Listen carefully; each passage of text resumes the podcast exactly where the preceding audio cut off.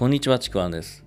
今回のテーマは、今すぐ辞める不幸体質、愚痴は快感とストレスの塊というテーマで、えーお送りします。今日も聞いていただいてありがとうございます。このですね、あの不幸体質、愚痴っていうテーマなんですけども、この愚痴はですね、結構気をつけていても、いつの間にかやっちゃってることって多いんですよね。で、この愚痴は、言ってる時ってすごい気持ちいいんですよね。その気持ちいいかもしれないんですけど、あの同時にあの自分の脳にですね、過度なストレスを与えているっていうことを知ってほしいなというふうに思います。で、本当にこれね、ストレスがばっかり溜まる上に、本当何も解決しないので、時間の無駄というかですね、もう今すぐやめた方がいいです。どんどんどんどん不幸体質になっていきます。という話です。で、まあ、愚痴ってね、世の中にすごいたくさん溢れてますし、で、これ言い換えれば、不満っていうのが世の中にたくさん溢れているっていうことでもあるんですね。まあ、愚痴っていうのは不満なので。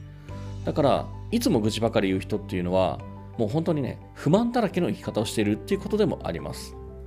で、まあ、例えば、なんかこう、会社の上司がムカつく、給料が安い、ブラック企業だ、なんてね、まあ、こんな愚痴はね、いい例だと思うんですよね。で、本当にこの愚痴を言っても何も始まらないっていうのもよくあります。まあ、これあの居酒屋のね、あの平日の居酒屋でよく聞こえてくる声ですね。で、またですね、最近ではですね、なんだろう、こう、まあ、コロナのせいでですね、あの、まあ、なんか国の政策が政策が悪いだったりとか、なんかこう、政治家が悪いとか、本当に国は使えないとか、まあ、そんなね、声が、あのどこかしらからね、聞こえてくるんですけども、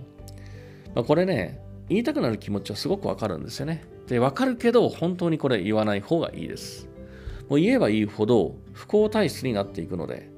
で、これなんで不幸体質になるかっていうと、まあ、この脳の働きっていうのは大きく関わっているんですけども、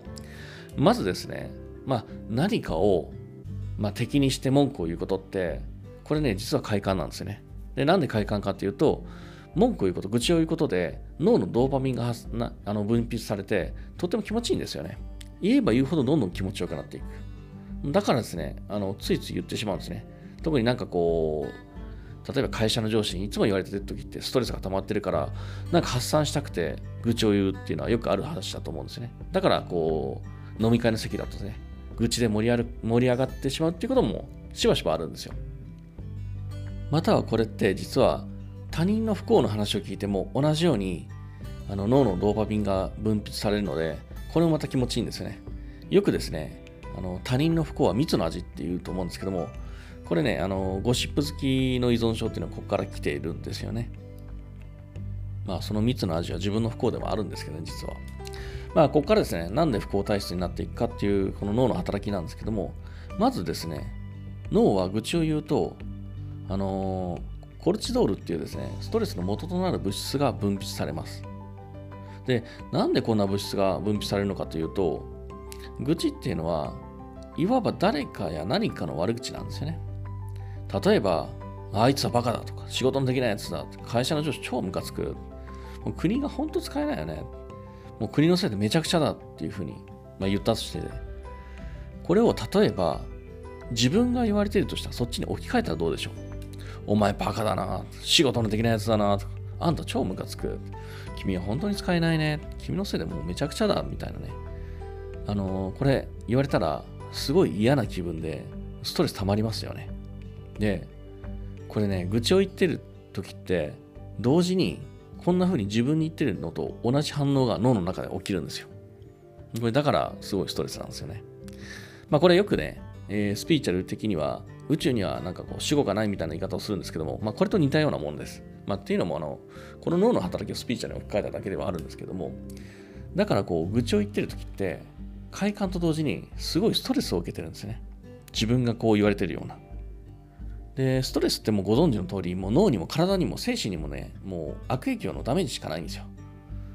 で、ちょっと話それるかもしれませんけども、日本でコロナが結構増えてるのって、こうメディアが連日ですね、まあコロナ増えた、国の政策が悪い、若者が、みたいなね、ネガティブキャンペーンばっかりしてて、それをまともに受け取ってストレスで免疫が落ちてるっていう理由っていうのも結構無視できないなっていうふうに思ってます。これね、本当テレビを見ない方がいいと思います。で、まあ、またですね、まあ、自粛自粛っていうストレス、まあ半端ないですんで、まあ、これがまたやっぱり免疫落ちると思うんですよね。で、まあ、こんなに自粛自粛よりも、それよりも健康に楽しく遊ぼうぜっていうね、ヘルスキャンペーンの方が、実はね、結構抑えられるっていうのは、最近ですね、ベトナムがそれをあの実施していて、しっかり抑え込んでるっていう実績もあります。まあ、ちょっとね、話はそれたんですけども、そんなにストレスはやっぱいいことってないんですよ。で、こんな風に愚痴ばかり言うと、もう楽しいし、気持ちいいかもしれないんですけども、ストレスでおかしくなるし、しかもね、どんどんどんどんね、あの快感もあるので、依存症になっていくんですよ。手軽に、あのー、手に入れられる快感なんですよね。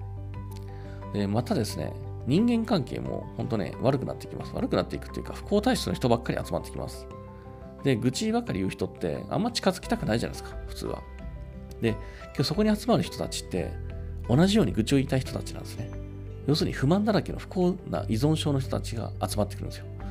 そんな集団の仲間になりたくないじゃないですか。近づきたくないですよね。だからもう本当ね、これ、愚痴って気づいたらね、ついつい言ってしまうことあると思うんですけど、本当ね、今すぐやめた方がいいと思います。まあ、またね、まあ、さっきも言ったけど、ストレス発散のために一時的にはね、ありっていうのは言われてます。まあ、確かにありなんですけど、まあ、その時だけで終わりにしてほしいですね。もう何度も何度も言うと、もうそれまた違うものを生み出すので、ストレスを生み出すだけなので、まあ、そんな風にですね、あの、愚痴っていうのは、あんま、あんまっていうか、ほぼいいことないので、あの今すぐやめた方がいいと思います。というわけで、えー、今回は以上になります。もしですね、この音声良ければ、えー、いいねとかフォロー、えー、コメントいただければ嬉しいです。では、今日も最後まで聞いていただいてありがとうございました。ちくわんでした。